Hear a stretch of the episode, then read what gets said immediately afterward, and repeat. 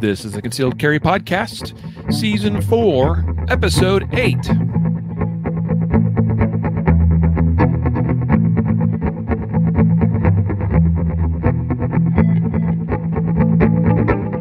And welcome to the Concealed Carry Podcast, part of the concealed carry dot com network.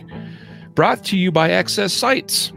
Today is Wednesday, October twenty-seventh, twenty twenty-one. And I'm your host, Riley Bowman, joined today by my interviewee for today's episode, Jacob Paulson. Thanks, Riley.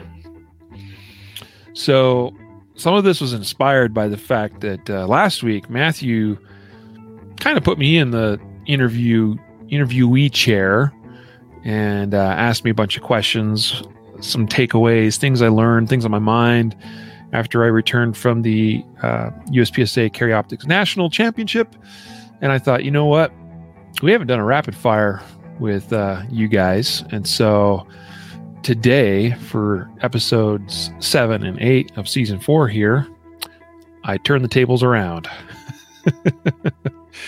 So today is a rapid fire episode with Jacob Paulson. We're going to get his take on a bunch of questions.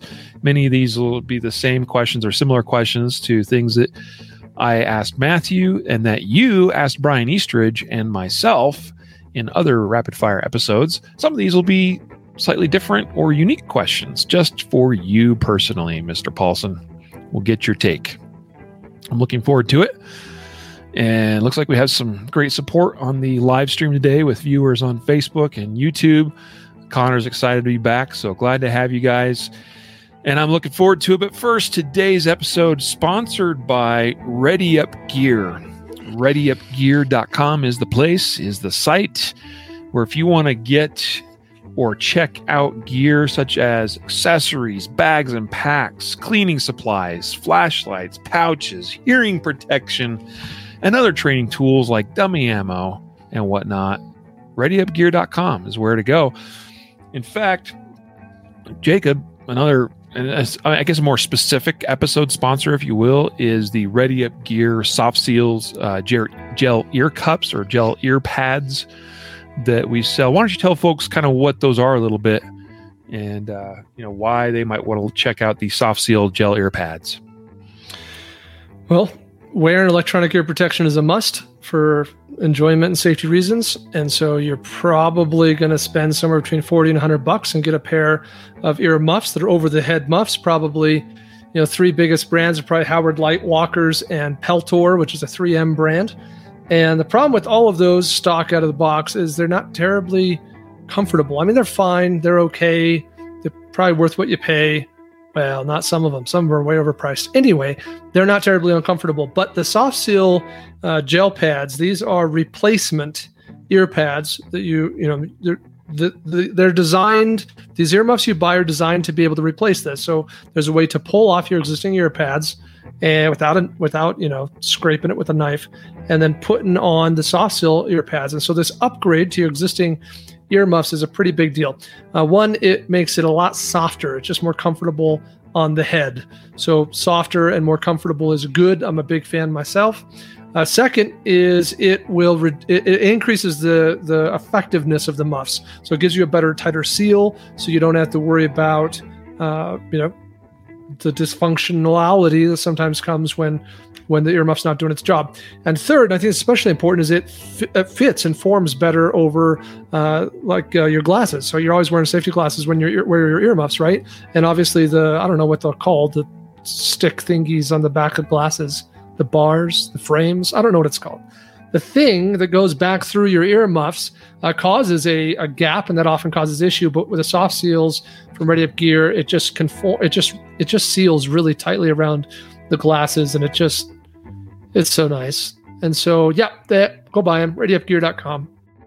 Yeah, Jacob, I will not wear Ear Pro now without the Soft Seal gel ear pads. Uh, they are worth their weight in gold, and they're honestly not even that unreasonably priced. So go to ready up gear dot com. Also, a direct link is in the show notes of today's episode. It'll take you right to the category page on the site. Uh, well, and if you buy the Ready Up Gear Roger twenty-twos with the Soft Seal gel ear cups, your total out of pocket's right around seventy bucks, which is about what most people are paying for like a Howard Leight or a Peltor or something anyway. Yeah. And, and I was telling actually Matthew uh, on the other episode today, come come to think of it actually, uh, that uh, it, they feel every bit as high quality once you add the gel ear pads, the soft seals, as like the three hundred dollars, you know, Peltors and Comtac Ear Pro and stuff like that. So uh, really worth the extra investment. So pick up a, a, a pair of Roger twenty-twos, or if you already have a, a favorite pair uh, of one of those brands we mentioned, uh, get get the soft seals. I, I promise you they're going to make you happy and really improve your over-the-ear ear protection wearing experience. Again, ready up gear dot com. All right. Uh, so today's episode, as I mentioned in the beginning, is a rapid fire episode with Jacob Paulson. And so what that means is, if this is if this is new to you, is he's in the hot seat. I'm interviewing him, and we've got a list of basically forty questions that I'm going to ask him in a rapid fire, hence the name, sort of fashion. And he's going to have exactly one minute or less to respond to each of these questions. Should be a good time. And uh, yeah, it's actually the first time you did this. That was just before episode five hundred, if I recall. We then did the survey um, shortly thereafter, and one of the questions, like uh, one of the feedback we got uh, regarding the podcast was um, at the rapid fire episode with Brian Eastridge. The first one you ever did was very popular, so we decided yep, I like to it. Make it a thing. You ready to get into it, Jacob? I'm ready, man. I'm easy. Yeah. And so here we go. We're going to start right from the top. And this has been the leading question for all the rapid fire episodes we've done. So nine millimeter or forty-five? Nine millimeter. Nine millimeter. Yep. Not, not, n- enough said, right? Enough said. Yep. That is, that is, that is today's standard. Yep. Sorry, uh, John Moses Browning, but, uh, the Germans win on this one, apparently. uh, number two, best concealed carry position or placement on the body. Yeah, so I feel equally strong, actually, about appendix and what I would call traditional I W B, about four thirty-five o'clock on the hip. Uh, I think that it really depends on the person, what they wear, their body shape, and what gun they want to carry. Um, I am shaped, and the nature of the clothes I tend to wear is that if I want to wear like a mid-size or full-size handgun, the only way I'm pulling that off is at three, about four thirty, five o'clock on the hip. Uh, so I'm I'm all for that. I, I'm not. I don't poo-poo on traditional I W B. I think it's a perfectly acceptable and valid position. Um, I think all positions have pros and cons, and so you just have to be educated on what those are and train around those uh, restrictions that you have. I generally carry appendix with a with a more of a micro compact. And that generally works pretty well for me, but I'm I'm perfectly happy to endorse both of those carry positions. I'll add that if you can carry at three o'clock on the hip and get away with it, like actually conceal the gun properly, that's cool. Yeah. Awesome. Next question. Rank the following in order of priority for everyday carry: tourniquet, spare magazine, pepper spray, and fixed blade knife. Pepper spray, tourniquet, spare magazine, fixed blade knife. Mm. Slightly different, I think, from even mine and Matthew's. I don't uh, remember response. What you said, and I didn't. Yeah, I didn't hear Matthew's. Um, but uh, what's what's your uh, logic between that ordering? Just curious. Well, I think uh, maybe if I was in a rural setting, that might change. But but t- a tourniquet application. Um. It, Yes, like that's that's a that's a life sa- life life death scenario thing, so that's a pretty big deal. So I, I struggled with tourniquet versus pepper spray. Uh, however, pepper spray is easy to carry. Um, it's very easy. It's easy to deploy. It's um, it's just the legal boundary to using it is so low. There's so many situations in life. I mean, I'm significantly way more likely to use pepper spray than I ever am to use um, a gun. So if I'm just like weighing it in terms of like likelihood to need, it feels like tourniquet and pepper spray are both kind of up there, but pepper spray is easier to carry. And, and I think if I ever need pepper spray and I don't have it, I'm kind of screwed. I'm kind of without an alternative. If I ever need a tourniquet and I don't have it, I can improvise a tourniquet, and probably E M S is rolling and I'm probably less than ten minutes away. So I can rip a shirt off. I can, you know, tie a tight, you know, knot. I mean, I just think that it's easier to improvise a tourniquet than it is to improvise pepper spray. Hmm. So I ended up in my brain putting pepper spray ahead of the tourniquet. Uh, hmm. I don't think a fixed blade knife is particularly practical, certainly not for a guy like me. I think if I had some extensive training with using a, fi- a small fixed blade knife, then maybe I would put that higher on my list, but that's not something I'm, I'm inclined or trained to use any, with any degree of efficiency.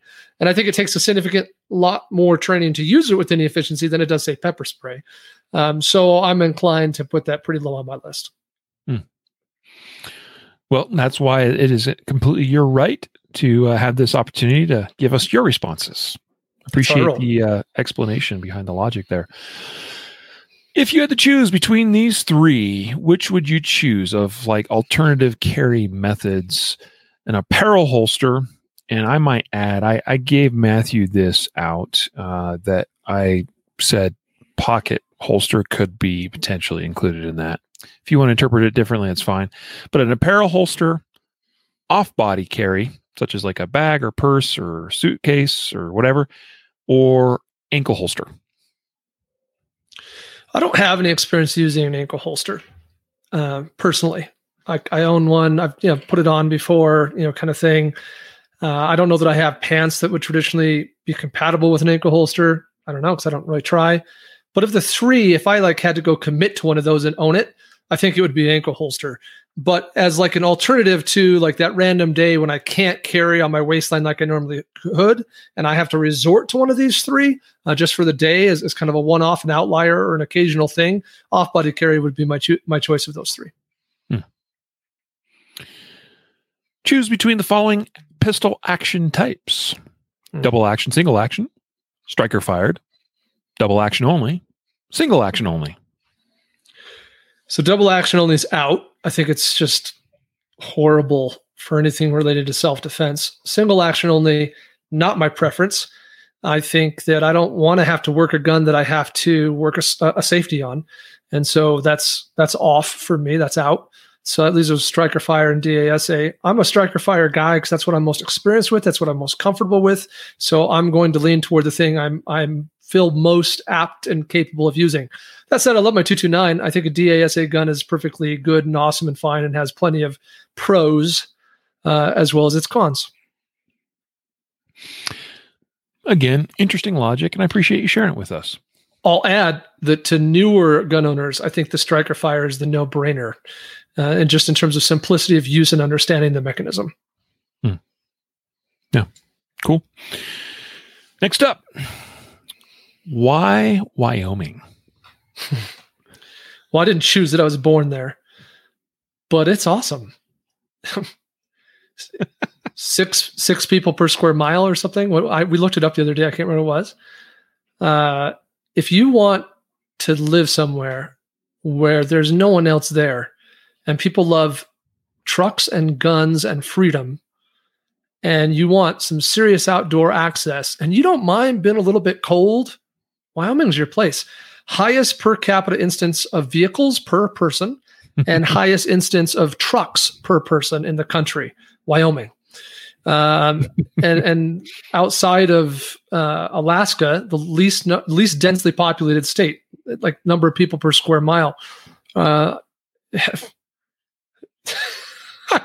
Wyoming's awesome. The first ever national park in the country, the first ever national monument in the country, the home of the, the eighteen seventy fur trader and mountain man.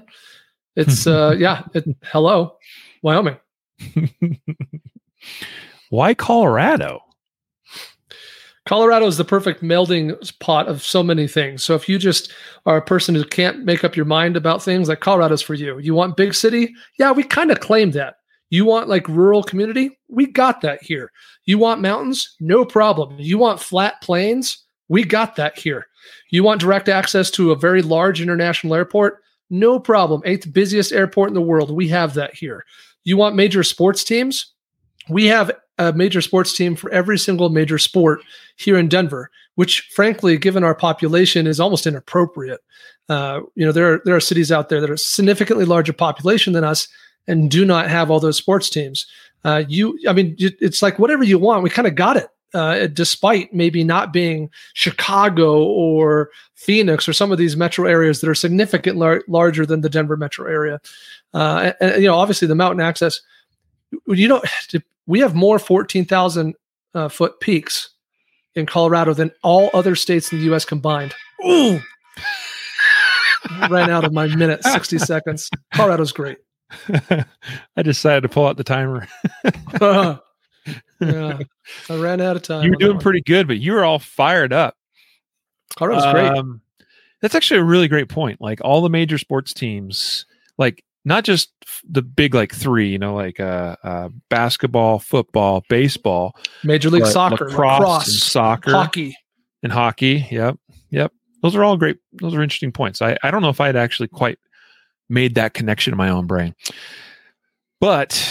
All of that uh, amazingness about Colorado, but there's some less than friendly two A legislation in this state. But we're a purple state, so if you want diversification, this is a good place to go. Now, the argument could be made we're less purple than we used to be. Um, you know, maybe we're a little bit more on the blue Ultimately. side of, of that color right. scheme. But uh, outside of the Denver metro, we're a pretty dang red state. So anyway, I think the point yeah. is, like, if you want a little of everything, this is a good place to be. We have all four seasons, climate, you know, I mean, yeah. Yeah. It's act- and it's actually more um, temperate than most people realize throughout. Well, if you're from Idaho or Wyoming, you definitely think this is temperate. Hey, I mean, we we typically have like that solid week of like sixty to seventy degree days in January, which is nothing to complain about. No. But then the next week it's, you know, twenty and two feet of snow. It keeps life interesting, that's for sure. One si- one U S city you never want to visit. uh, Las Vegas. Uh, Bismarck, North Dakota. um, Newark, New Jersey. Mm, yeah. Uh,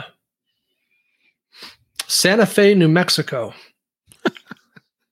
Uh, Anaconda, Montana. No, I'm just joking. Anaconda, Montana is pretty sweet.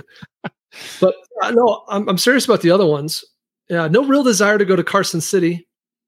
Yeah, I mean, all those places may have some redeemable qualities, but yeah, I'm good never going to Vegas again in my life. Well, you gave us a, a few options there. All right. Something you've changed your mind about relative to guns and or self-defense in the last five years. What is it? Mm. Well, if you said ten years, this would have been much easier. Mm. Five years. So we're talking October twenty sixteen. Um, hmm. Uh, carry position. Certainly I'm, uh, I never would have considered carrying appendix five years ago. Yeah. Um, a lot of the fundamentals, you know, I definitely grip my gun differently. I present my gun differently to target. I think about follow through and trigger press very differently than I did five years ago. So a lot of skill related things. Um, five years, five years ago, fifteen seconds. Yeah. That's all I can think of. No, that's all pretty good stuff, man. Yeah. Yeah, appendix carry a big one for you. It took you a while to, and I, and I honestly, I mean, that's been in the last five years for me too. So it's uh, relatively new for both of us in the in the bigger picture. Mm-hmm. Although I feel like I've been doing it, uh, I can't remember really life before appendix carry because it's so normal for me now. One trainer other than yourself that everyone should take a class from. I don't think anyone needs to take a class from me, so that was an unnecessary disclaimer. um, Kyle Lamb. Yep. Yeah. You and I did his, uh, oh, what does he call that? Uh, night carbine, fighter. Low light, something. Yeah. yeah, low light C Q B carbine, I think is what it was. Yeah, that was a fun one. Good yeah. times. Good times in New Hampshire. Uh, what is it like? So this this one's very much written for you personally. What is it like running the business, concealed carry dot com? Busy, very busy. You're probably looking for more than that. Um, you tell me.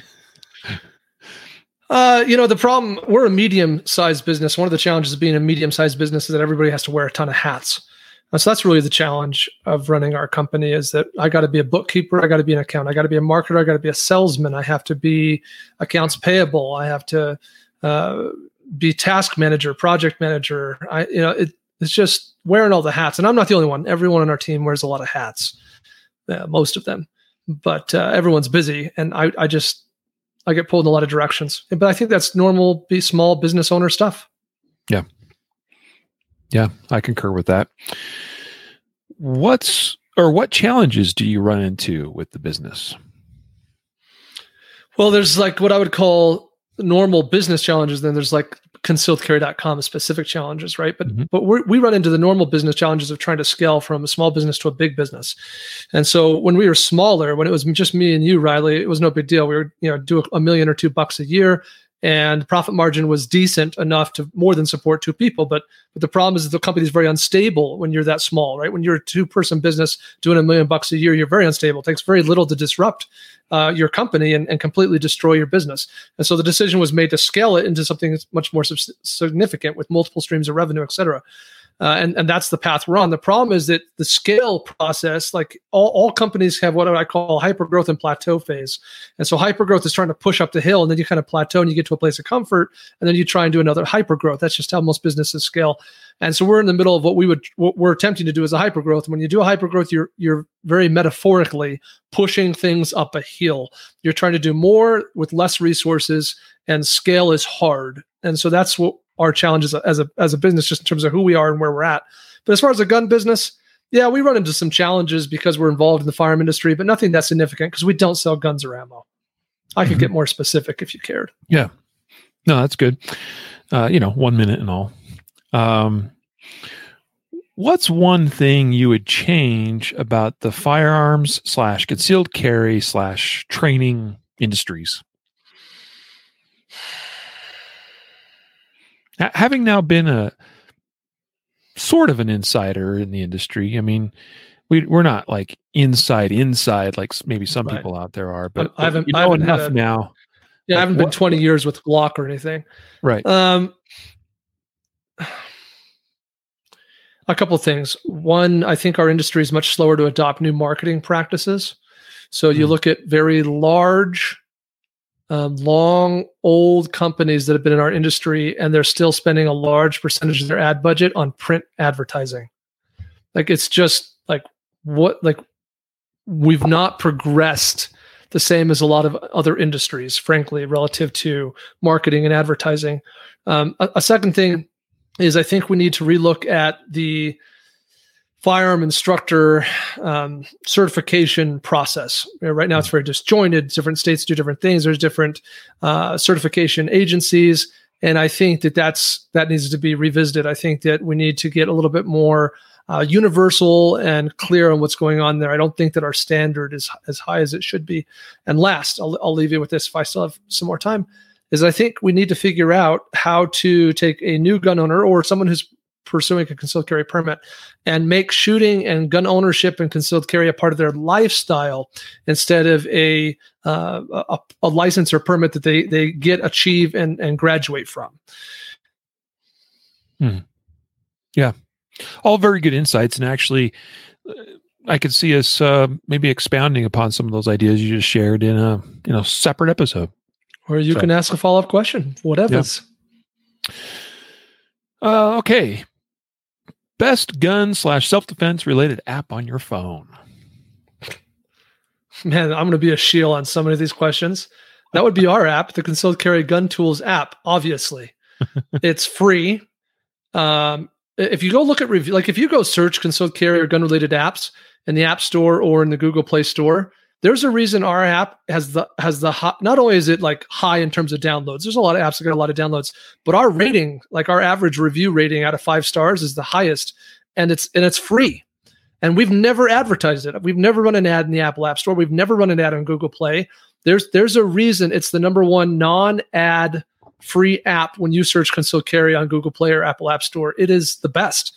Uh, it, it's it has all of our tools in it. It's all free. Like just, I, I can't fathom someone who's serious about gun ownership or Concealed Carry and doesn't have our app. Like they, you've got to be a moron.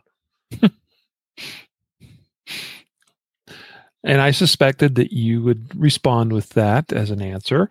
Um, so now I'm going to put you really on the spot and ask, other than apps that Concealed Carry Incorporated owns or runs, what is the best gun or self-defense related app? Well, can I say L A S R? I mean, I don't know that technically qualifies as an app. Well, you can run it through your browser on your phone, so why not? I can save the shortcut shortcut to my screen. So L A S R then, which, you know, yeah. dry fire, laser shot indicating software uh, to be a, an assistant tool to assist in your dry fire training when you use a laser tool. Uh, mm. That would be my next one. Good choice. Good choice. How about this? Carrying with a round in the chamber? Yes, no. Everybody who carries concealed should have the goal to get to a point where they're comfortable enough and confident enough in their own skills and safety uh, safety procedures that they can carry with a round in the chamber. And certainly I feel like I'm at that point, and I do carry with a round in the chamber. Yep. Are there any firearms or firearm types that you feel are obsolete in today's age? Oh, I got to be careful. So I say what's on my mind, I'll get some serious hate mail. Um, I, I think that we're not far away from revolvers truly becoming obsolete. Now, when I say obsolete, let me be careful. I'm not saying that they don't bring anything to the table. Like there are absolutely legitimate, real, true pros that a revolver has over a semi-automatic handgun. However, those pros are so outweighed by the cons today that I think we're very close to seeing the revolver go bye-bye. Hmm. Is, I mean, I, I, I'm making this up. I, I, I haven't seen recent data, but I suspect that less than one percent of market share of today's handgun sales comes from revolvers. I bet you more than ninety-nine out of one hundred handguns being sold are semi-automatics.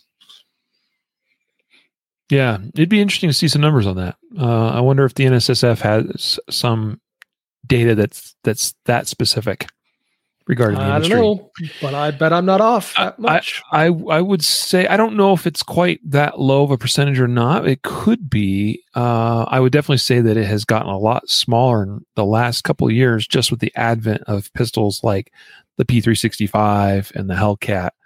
Uh, because well, yeah, I think like, I, I could add a disclaimer. I could say newly manufactured handguns. You know, the market share of newly manufactured handguns in America, I bet, is more than ninety-nine percent semi-automatic. Hmm. How about this one? What about any carry positions that you would consider to be obsolete in this day and age? Under the arm, shoulder holsters, completely obsolete, ridiculous, stupid, and impractical. Move on. Do something else.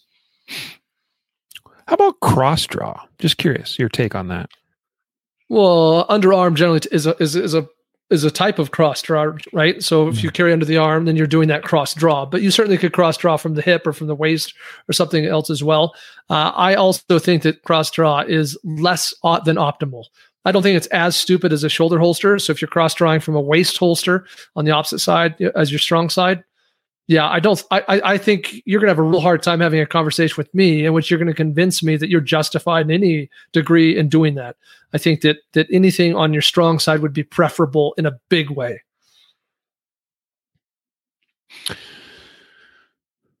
Uh, how about a non-gun related podcast you subscribe to?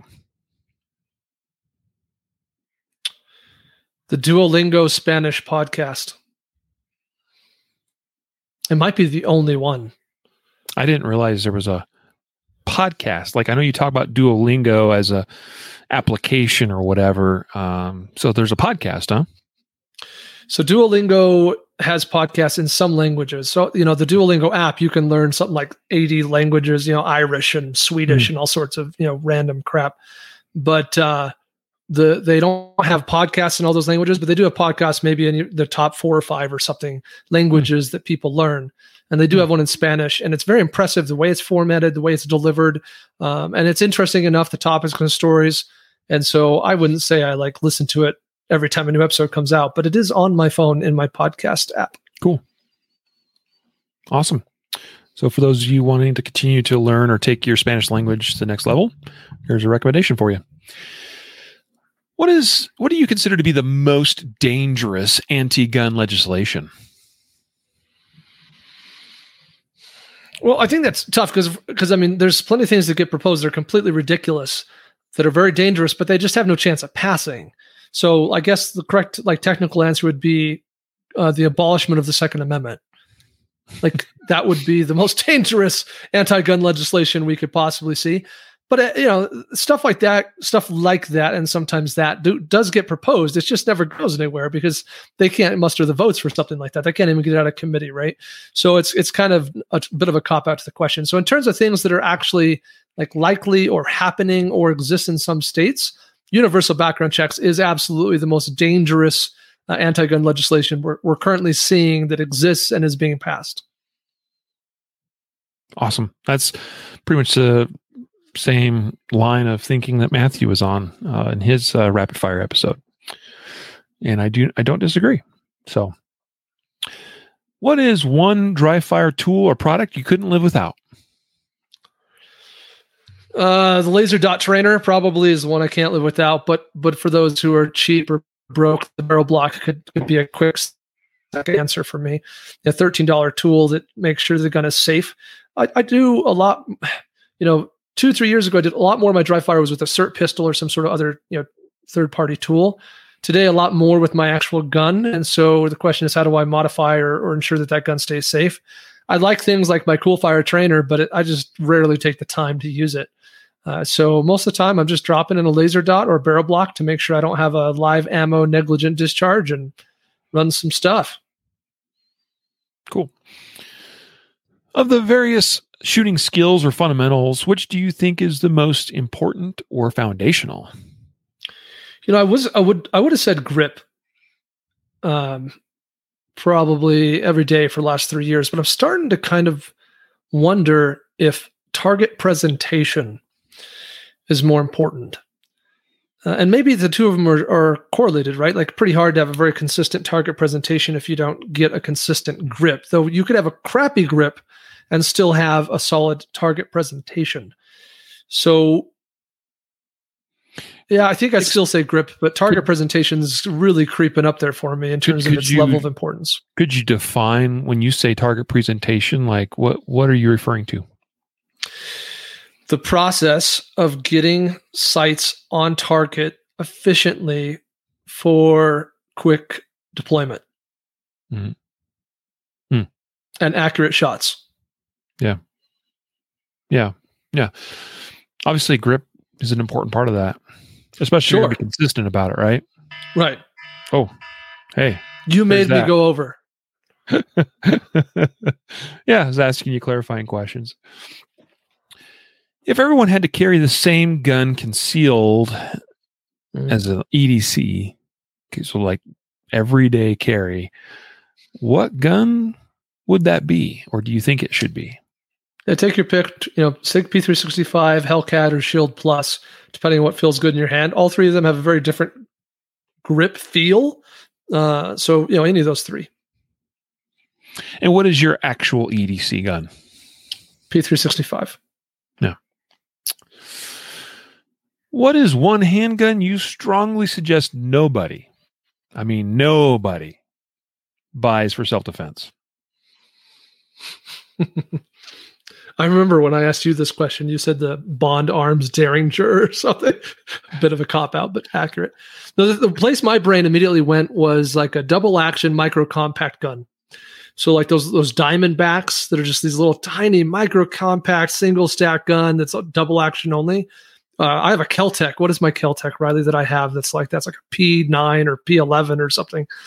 Um, yeah, any of those like extremely small double-action only single compact, micro compact guns are just horrific. I just, they're horrible. Mm-hmm. Yeah.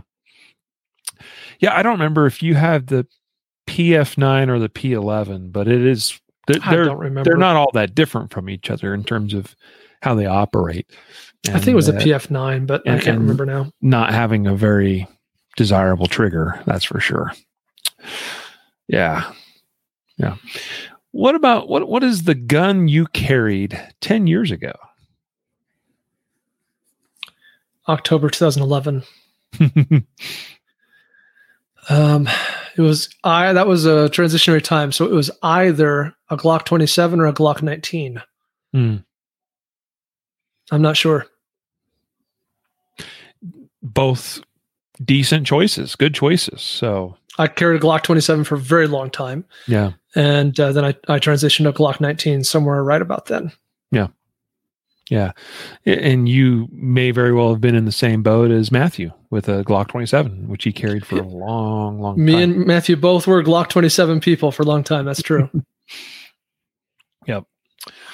Uh, I'm going to kind of spin off of that. And since we just asked you about your actual E D C gun nowadays, uh, why have you settled, at least currently, on the P three sixty-five?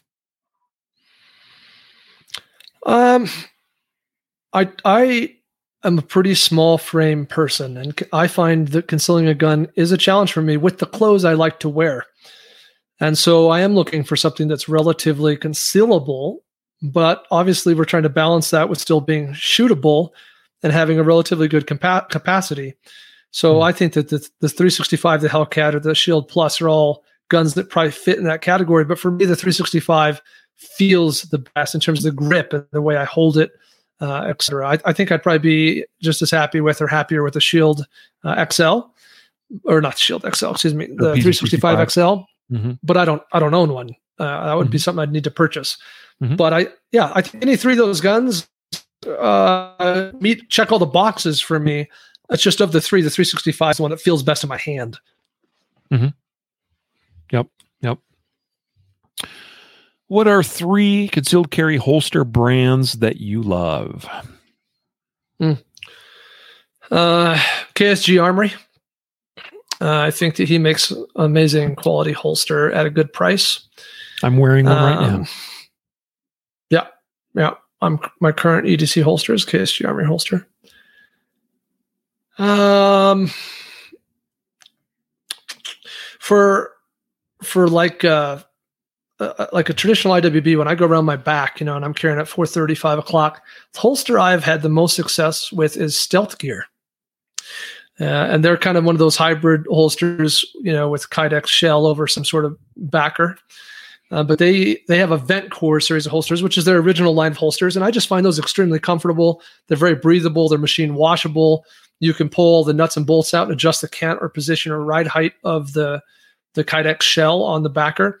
You can get some that have kind of a, a, a sweat guard kind of thing, but I think that the, if you do get one with the sweat guard, I think that they're some of the best sweat guards out there. But you can also get them uh, combat or cut, you know, or it's just a straight uh, cross line so that you don't have that in your way when you go to draw the gun. I think their attention to detail is good, and I, I, I like theirs as well. So that's two. Um,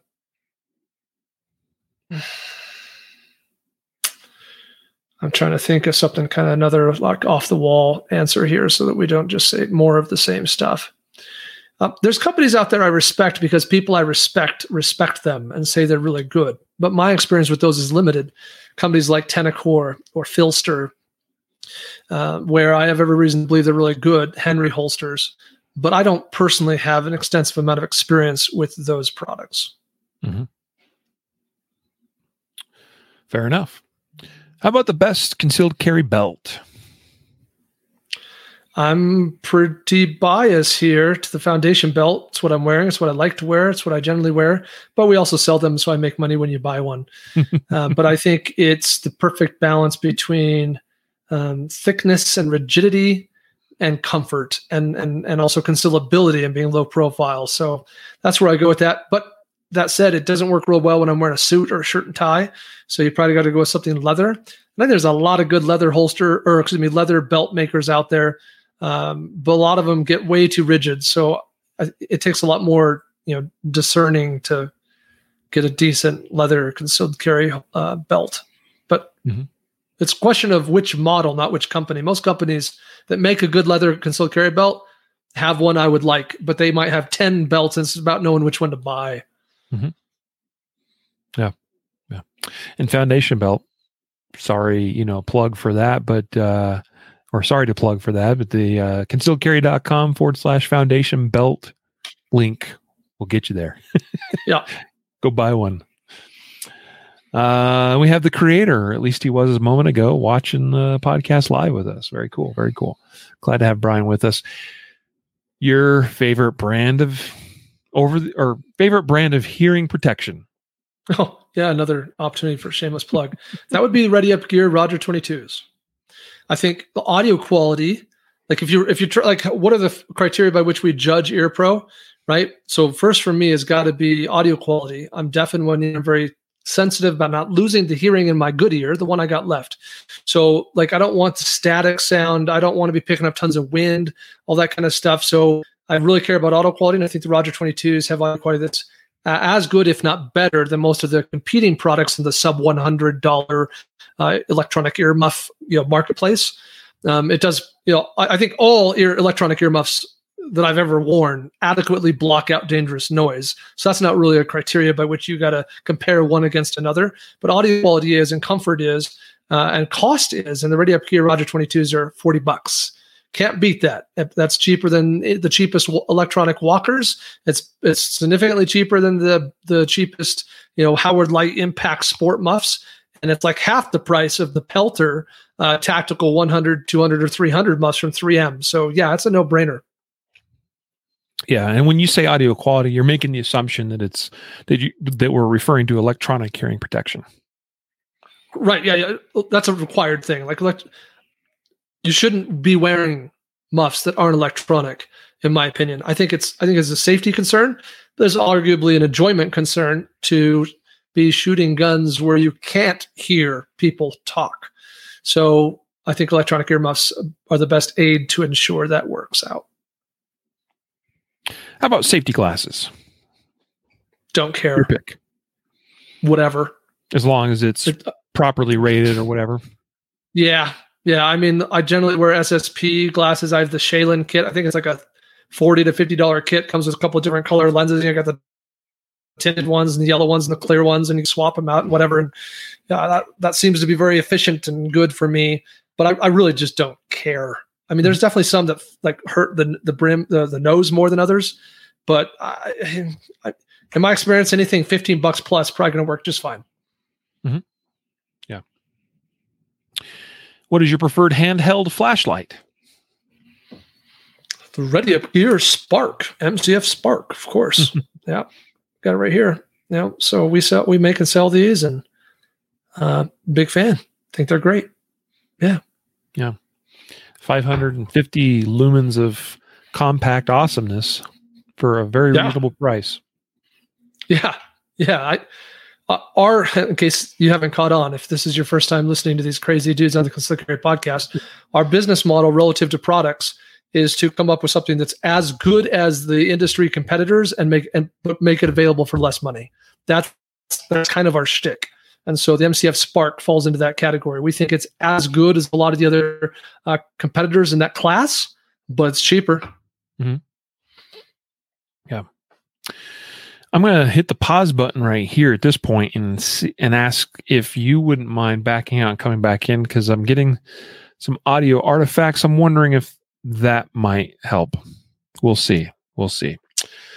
Appreciate you guys' uh Uh, patience and being a part of this episode with us today. We'll just see if uh, I don't know if it's affecting you guys at all or not, but definitely uh, the audio that I am picking up from Jacob, it's mostly working, but occasionally is not. So let's see if uh, this is any improved. He's back. Cool. How, can you give us a little test something? So this is many years ago. I was in Strawberry Reservoir outside of Heber, Utah, and we were ice fishing. And the ice fishing story, which because of, because you're back and it sounds like maybe it's improved. So let's, let's press on with our questions here. Um, how about laser aiming devices on defensive handguns. Recommended? Not recommended? More I have nothing needed. Against them inherently. The the problem is that most of the time, people who have them, uh, the, they have an attitude that's a problem. So the issue is not with the gear. The issue is with the attitude that generally accompanies the gear. So the attitude that generally accompanies the laser aiming device is one that I don't need to practice, train, or learn how to actually aim a gun and shoot it properly because I got this awesome laser aiming device. Uh, maybe it's a crutch because I'm old and I can't see well, or I, you know, whatever thing that causes me to believe that this is going to make it better for me. And and the attitude is the problem. Adam's attitude is a disaster waiting to happen. It's really scary, bad, awesome. Not to mention it's ignorant. I mean, it's just complete ignorance. The the inherent thinking that this gun, you know, this red dot's going to bounce around in front of you, and that's going to make it so you can aim and hit what you're aim, shoot what you what you want to shoot is is completely ridiculous. And so it's it's an attitude full of ignorance and and danger and and bad. But the gear itself, inherently, I don't have any issue with it. I just think it's unnecessary. It's very, very rarely has any practical application. And so if it makes my gun more bulky, more expensive, or complicates my ability to get a holster for my gun, then I would call that a, a downside. Yeah. I, I actually really like how, you, how you've articulated that uh, by talking about the the attitude. And I, I do think that that is a thing. Uh, my last range trip, there was a older gentleman there that was shooting with a laser, and I would say just by observing him, it only took me a second to watch him, that there, he was placing way more faith in that laser than he was actually in any sort of shooting skill. Um, a related sort of thing. I mean, it's it's a it's a tertiary tertiary aiming device, and that would be the the concept of uh, miniature red dot sight or red dot optic on a carry pistol. What are your thoughts on that? That's been obviously be, that's become a very that's much more prevalent in the industry now. Um, I have not yet personally made the transition to red dot. I bought a gun that's red dot compatible so that I could work toward that, uh, but my finances are relatively tight right now, so it's just not something I prioritized. Um, not to mention it's going to take work. Like, I just know that the day I decide to throw that dot on the gun, I got to do a lot more work. I got to put in a lot more time. I got to, you know, probably go take kids training. I got to work on my presentation a lot more, do more dry fire, I got to go to the range. And so it's just this like hurdle I've not yet committed to dealing with. That said, uh, all the people I respect say that it's a good idea. So, uh, because they say so, and because the reasons they say so sound really smart and good to me, I'm on board. Hmm. What do you consider to be the minimum number of rounds your defensive gun should hold? ten. It's just, I know it sound, it's it's completely arbitrary, and I admit it. I have no data to back that up other than Jeff Gonzalez said so, and he's a pretty smart guy. But I think ten is just a minimum. When you look at the handgun market out there, ten tends to force you to a certain gun. Uh, there's a lot of guns out there that are six or seven or eight, uh, some that are even nine. But once you hit ten, you're probably going to get twelve, eleven, thirteen. And so ten just seems to kind of um, put a pretty clear divisor between guns that I think don't have enough and guns that I think do. Hmm.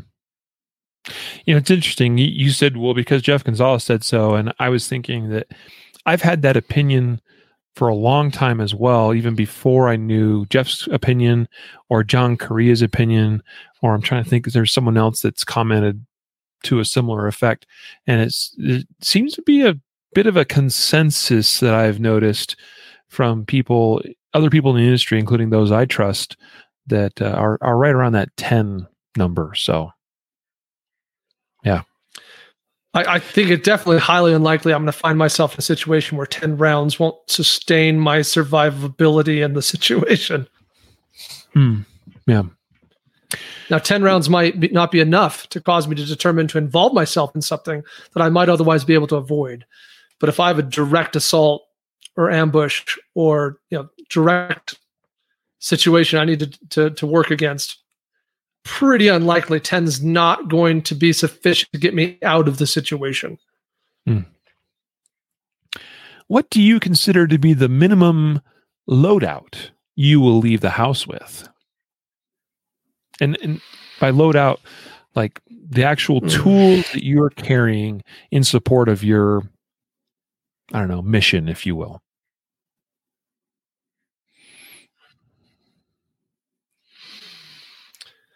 Well, there's theoretically what I what I would say out loud, and there's like reality of what I actually do. Mm. I'm just taking a quick pause here and checking my connection. Am I coming through? Can you hear me, Riley? I'm hearing you. Your video on my end does not look good at all, and occasionally still get some okay? audio artifacts. What's that? Mm. But, but yeah, for I the think, most part, I think it's like probably me. I just okay. I don't know what I can do about it. Yeah. Okay. Um. So yeah, there's this like theoretical, like what I sh- I should say out loud, and then there's kind of more this what I actually do thing. Mm-hmm. But I'll start with what I actually do, and then we can judge myself. So mm-hmm. what I actually carry every day, I always have a flashlight, I always have pepper spray, I always have a pocket knife, multi-tool thing. I have a gun. Um, I have my wallet. My wallet's got a lock picking set. Uh, and a little bit of cash. It's an R F I D wallet. I think that's important. I, yeah, that's your phone. Kind of about it for what I normally carry. My phone. Yeah. Oh, yeah. Yes. I have a phone. Yeah. Uh, keys. My car keys have a U S B um, thumb drive on them, which is valuable and useful in some scenarios. I, I have a handcuff key. So, that's my normal loadout. So I think that if I were to say, well, am I doing what I think I should be doing? I would say no. I, I think I should have a tourniquet and specifically a SWAT-T. I think if I was really on my game, I'd be carrying around a SWAT-T. A SWAT-T is something I generally could carry. Like I generally would have a pocket it would fit in. And it's a good multi-use medical tool. And uh, our team discovered last week, it's also pretty good for starting fires. It's a good fire starter.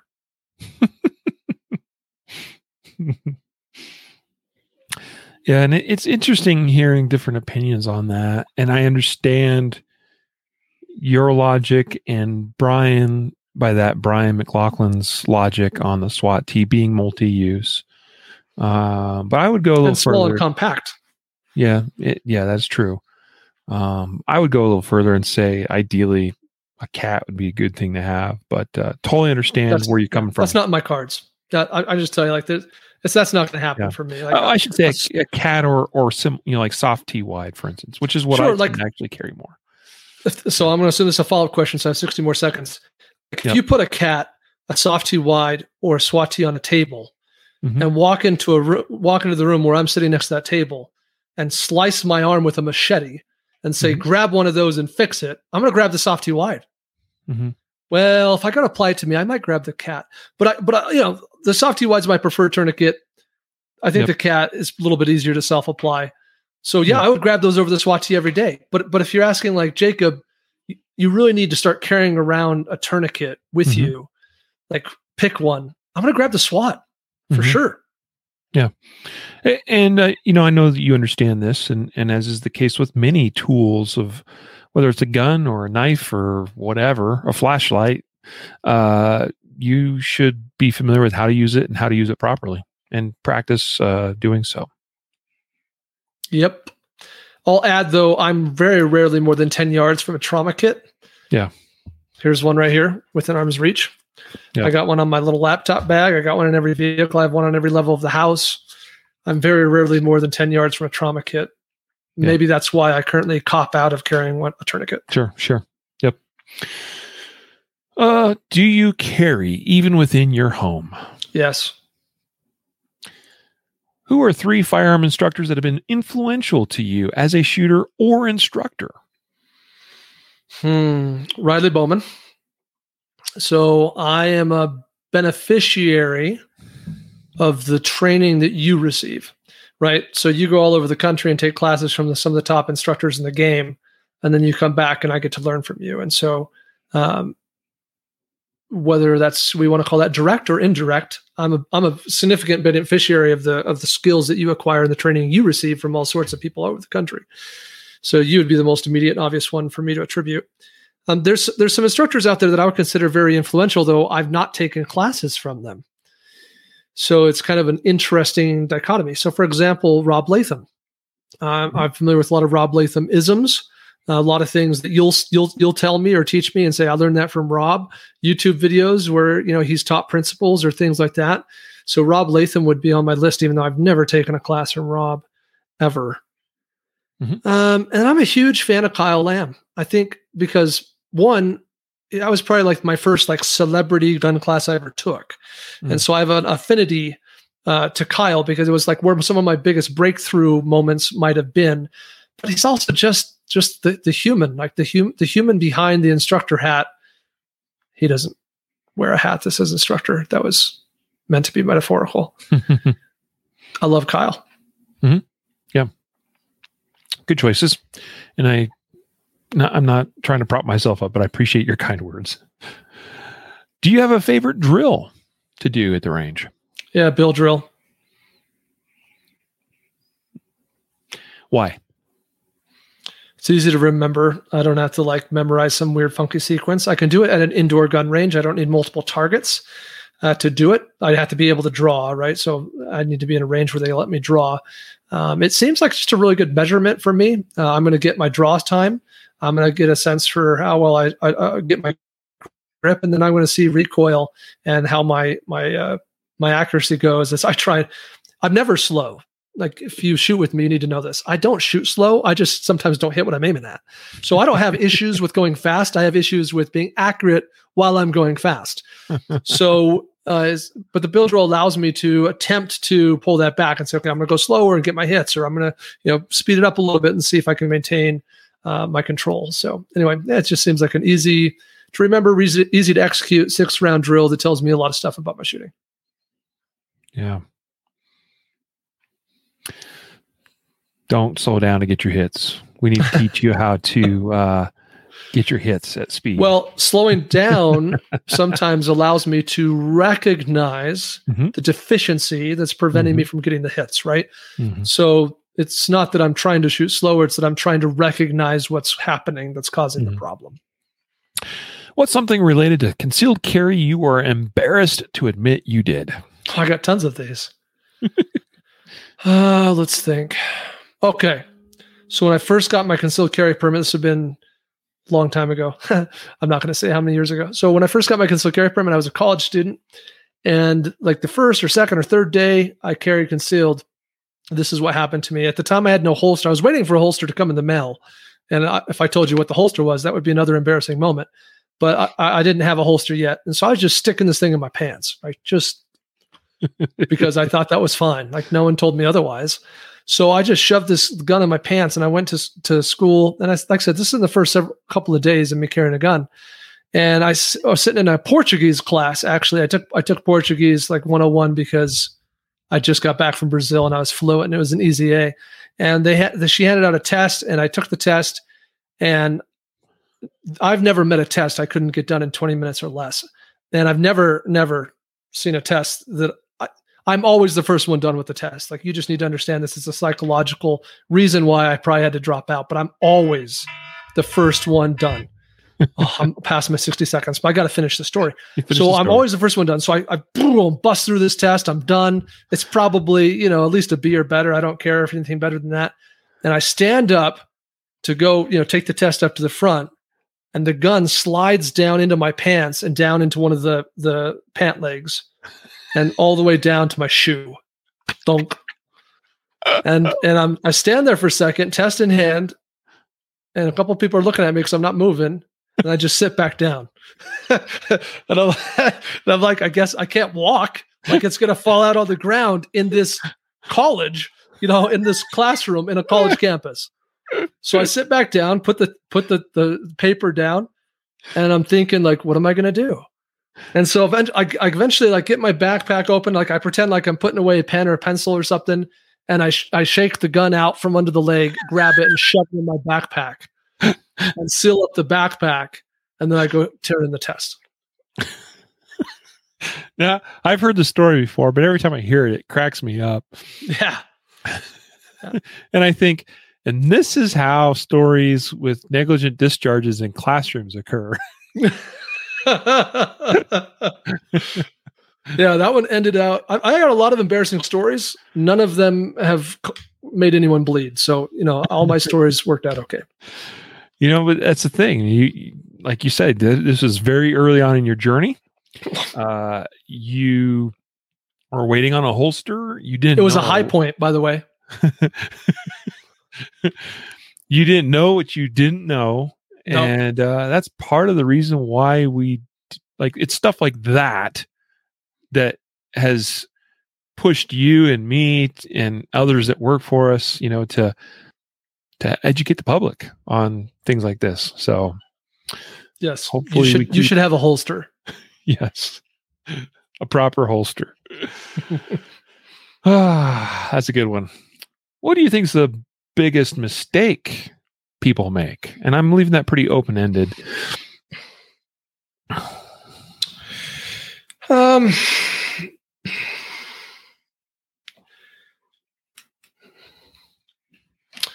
hmm. Well, we had another question earlier that feels similar, and so I'll I'll kind of redress something I said earlier, and that is just that this sense of arrival versus the sense of journey. Uh, it's easy. I think as an industry, we all know that way too many gun owners just get their permit and they think that they're all done. They don't get more training. Like, got it, cliche, like, thank you for repeating the sound bite. But I think that the, the issue we have is that the, the why, like, why does that, is it that way? And I think probably the biggest issue is that carrying a gun and being proficient with the gun doesn't become a hobby. If you are listening to this podcast, you are not the audience I'm talking about. Like, I am preaching to the choir on this one, because to take the time and energy to listen to this podcast, being a concealed carrier has become to some degree a hobby to you. And I don't mean that in a negative connotation.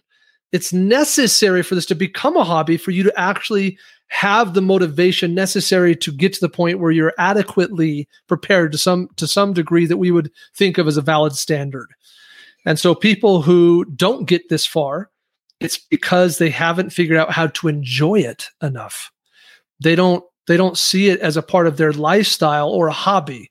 They're more interested in jiu-jitsu or mountain biking or their bowling league.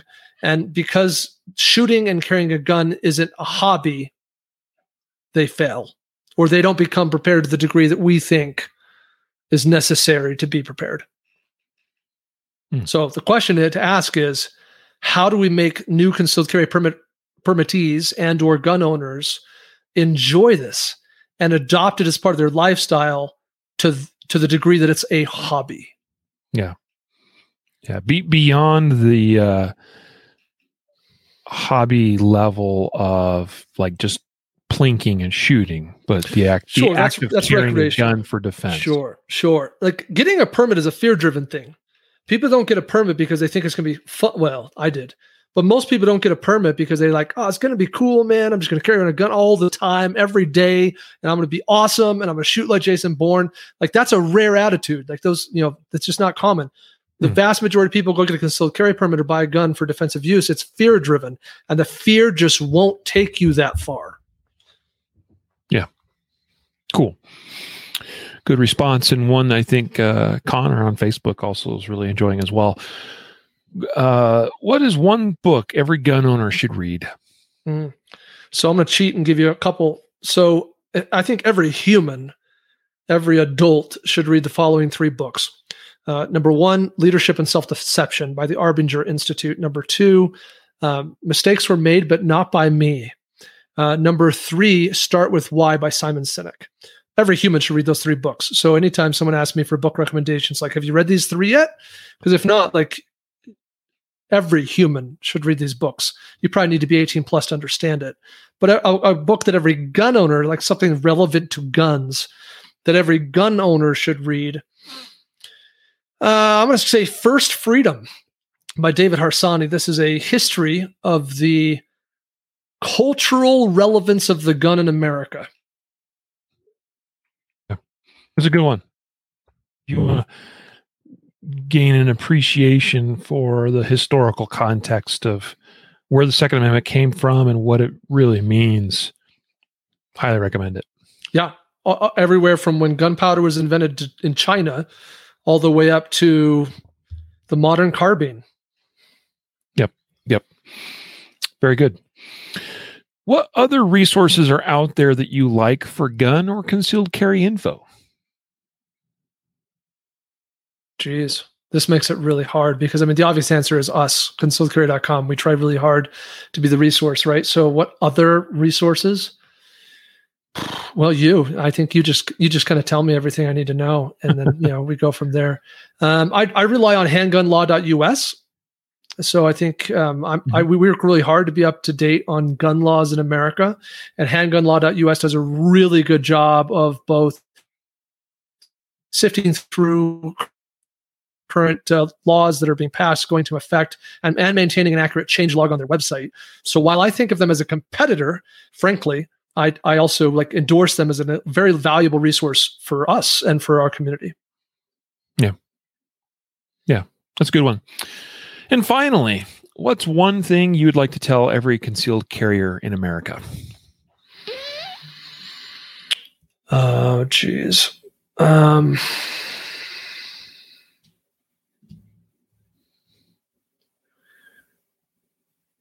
you should definitely go to concealed carry dot com and join Guardian Nation if you haven't already. It's we appreciate your investment in us. But more importantly, you'll get access to the right gear at, at a cheaper price than anywhere else, the right education, uh, the right community. And yeah, you should definitely go join Guardian Nation. How's that for a shameless plug to round it up? Awesome. Awesome. Guardian Nation dot com. That brings us to a conclusion of this Rapid Fire with Jacob Paulson episode. Uh, today's episode sponsors Ready Up Gear, ready up gear dot com, and specifically the Ready Up Gear Roger, tw- or not just the Roger twenty-two, but the Ready Up Gear Soft Seal Gel Ear Pads, which are available for our own Ready Up Gear Roger twenty-two, but also Howard Leight, Walkers, and Peltor uh, Ear Pro. So check out the Soft Seal Gel Ear Pads if you want to turn your fifty dollars or one hundred dollars Ear Pro to like feel like three hundred dollars Ear Pro. Uh, so yeah, check it out, guys. And also a lot of other great accessories, training aids and tools and all kinds of things, bags and packs and things at ready up gear dot com. Appreciate your support of our sponsors, of us, of our business, businesses, Uh, to allow us to keep doing what we do, guys. Um, you know, you'll note that with this podcast and a lot of the other stuff we do, we don't do Patreon or any of that kind of thing because we'd much rather you get the gear and training and information that you need uh, by shopping on our site, buying video courses from us, or joining, joining Guardian Nation. So thank you so much for your support that permits us to continue bringing things like this podcast to you for free and a bunch of other stuff. Jacob, appreciate you so much, brother. Thanks for your time today. Any last words before we let everybody go? Ooh, uh, you should go buy something on concealed carry dot com for sure. Lots of self plugs here today, but uh, guys, seriously, thank you. Uh, it, it is we're, we're kind of in that holiday season, and uh, many of you probably already know or are aware of this, but we certainly see it in our dealing with it. But guys, you've You don't want to be waiting till the last minute to get stuff from the, for the holidays. So uh, be shopping for those Christmas and other holiday needs now. So it's going to get, we know it's going to get crazy uh, when it comes down to the wire. And uh, we, we, it's going to, we're going to hit a point where we just cannot guarantee things will be able to get shipped into you before the holidays, uh, probably sooner than you've seen in other years past. So just a heads up. So anyway, guys, thank you so much. Have a great rest of your day and a great rest of your week and weekend, and be safe out there. And don't forget to train right, train often, and train safe so you can fight hard, fight fast, and fight true. Take care.